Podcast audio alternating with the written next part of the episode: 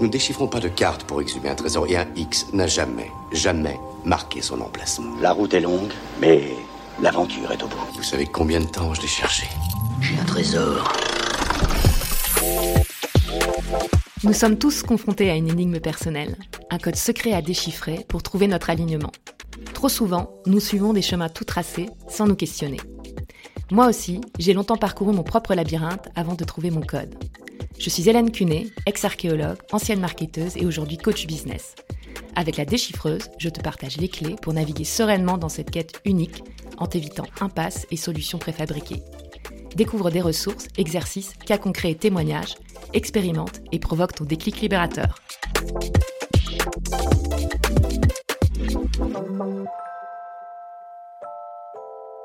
Bienvenue dans l'épisode 0 de la déchiffreuse. Je suis Hélène Cunet et avant de plonger dans notre aventure, laisse-moi te raconter mon histoire.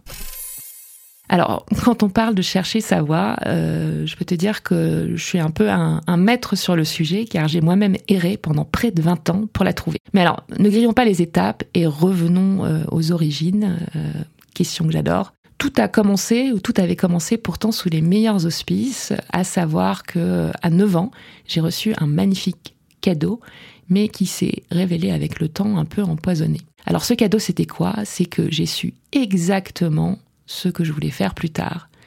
Comme Astérix avec la potion magique, moi je suis tombée très tôt dans la marmite de l'histoire ancienne. Et Indiana Jones, enfin le, troisième de la saga que j'ai vu au cinéma, a fini de donner euh, vie à mon rêve de métier, à savoir devenir archéologue.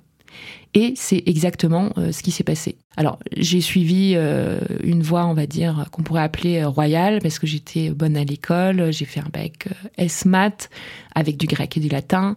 Après, euh, je suis partie faire euh, trois ans euh, d'hypocagne-cagne dans une prépa parisienne.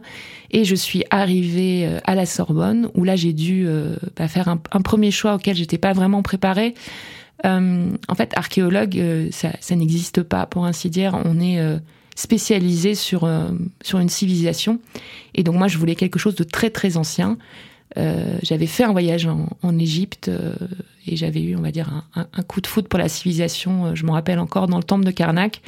Et c'est comme ça, en fait, que, que je décide bah, de, faire de la recherche en égyptologie. Je passe ce qu'on appelle à l'époque une, une, maîtrise et un DEA. Et euh, arrivé aux portes de la thèse, euh, bah, c'est un peu euh, la grosse déception, la cata, euh, à savoir que je me suis rendu compte que j'avais choisi une voie qui n'était pas la mienne, pour reformuler que j'avais projeté des choses qui correspondaient pas à la réalité. Alors moi, l'image que j'avais de, de l'Égypto, euh, c'était euh, ouais Jones d'être euh, sur le terrain, dans le désert, de voyager, de rechercher. Donc il y avait un côté, on va dire, très physique, mais il y avait aussi cette volonté d'être à plusieurs interfaces. Et c'est pour ça que d'ailleurs que j'avais choisi de travailler sur les pierres employées dans les bijoux égyptiens. Je m'étais formée à la Gémeaux, j'étais allée voir des scientifiques, euh, des, spécialistes de, différents domaines. Et moi, le, fait euh, d'être à la frontière entre différentes disciplines, c'était vraiment ce qui me captivait. Euh, dernière chose, je savais quelque part que c'était possible parce que mon papa est, lui-même chercheur, alors en géologie.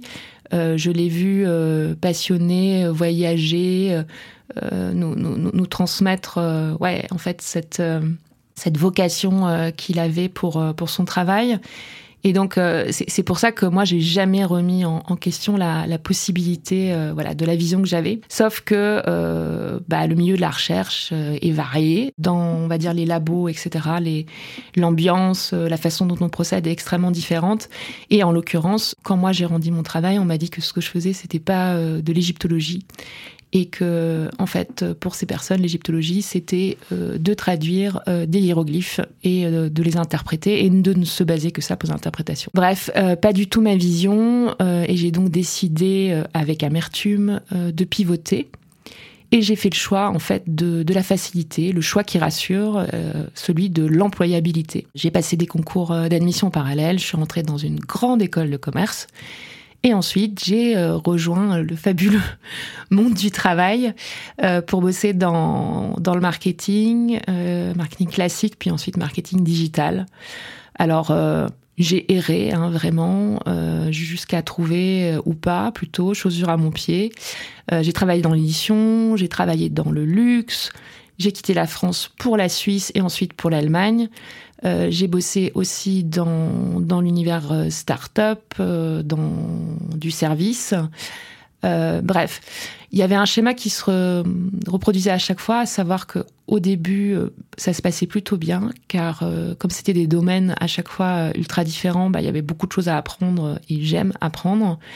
Mais on va dire, passer cette première phase de, lune de miel, je commençais à, m'ennuyer, vraiment, et à avoir à nouveau ce sentiment-là de ne pas être à ma place, euh, de pas euh, pouvoir, comment dire, euh, donner à voir mon plein potentiel. Et je, pense que aussi avec le recul maintenant, ça, ça manquait vraiment de, profondeur. En réfléchissant ces, ces dernières années et puis depuis que, que j'ai opéré, on va dire, mon, mon, dernier changement en date, je peux dire que j'ai vraiment avancé en pilote automatique tout en traînant deux boulets, un sentiment d'échec, d'incomplétude personnelle, et surtout, quelque part, le constat douloureux d'une incapacité à répondre pleinement à ce que je pensais que la société attendait de moi.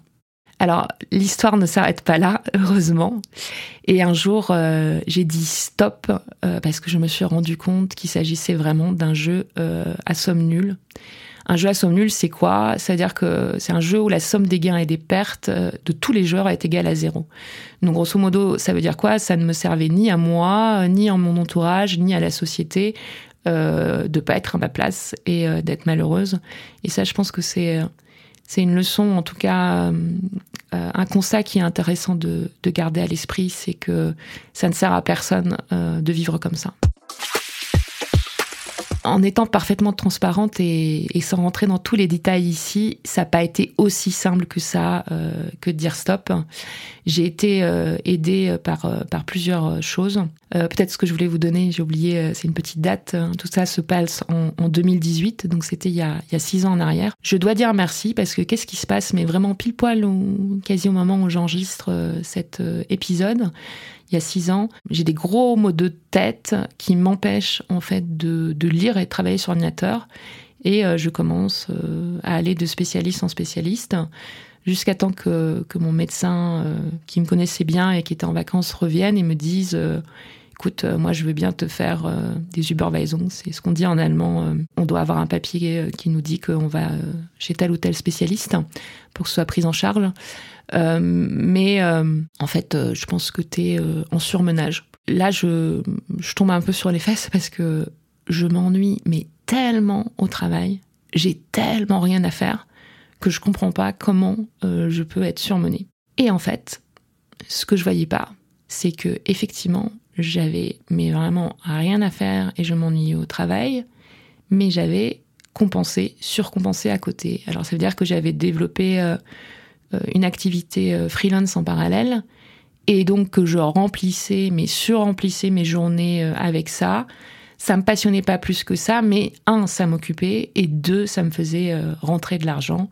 Bref, ce qui se passait, c'est que j'ai fait, je pense, ouais, c'est possible, un mélange de burn et bore out. C'est possible. Alors, je dis merci aux deux. Pourquoi? Parce que euh, j'ai quand même écouté euh, les conseils euh, de mon médecin, même si c'est difficile, et je me suis arrêtée au début une ou deux semaines, et puis au final, il me semble un mois, un mois et demi. Et là, ça m'a permis de me poser, et surtout de me poser les bonnes questions. Et c'est ça qui a fait que cette pause qui devait être de quelques semaines m'a vraiment permis de me dire, allez hop, c'est maintenant, euh, je me lance, euh, je deviens euh, entrepreneur. Alors, je dois dire merci aussi à la psychanalyse, au coaching que, que je découvre à cette époque et auquel je vais me former aussi pour, pour concrétiser l'accompagnement de mes rêves.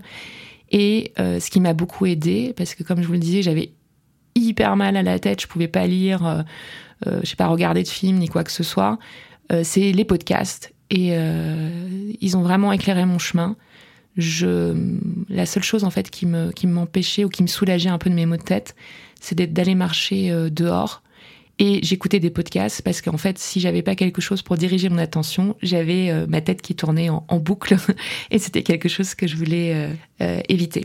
Donc tous ces éléments, c'est eux qui m'ont permis de trouver et d'affirmer mon super pouvoir ou mes super pouvoirs, hein, soyons comment dire généreuses avec nous-mêmes dans les compliments, à savoir donc l'écoute, l'enquête ou bien les fouilles hein, pour pour filer la métaphore et les relations humaines pour révéler l'unicité et la force de chaque histoire personnelle.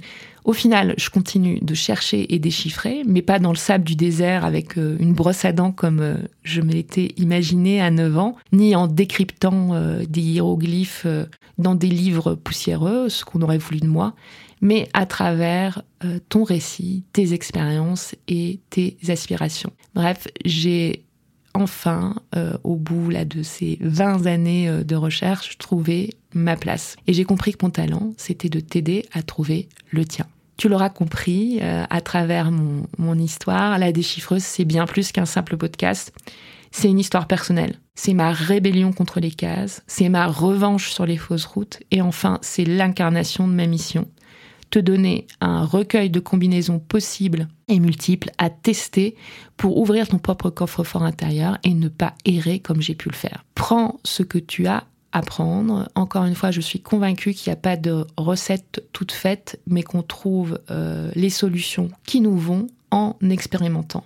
Et c'est vraiment euh, ce que je vais essayer de te proposer avec euh, ce podcast.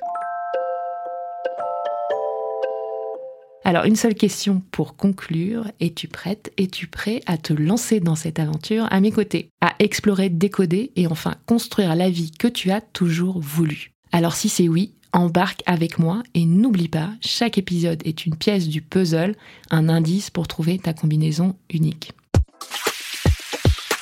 Suis la déchiffreuse sur ton appli de podcast préféré, inscris-toi à ma newsletter et ensemble devenons les architectes de nos vies. À très vite pour le premier épisode.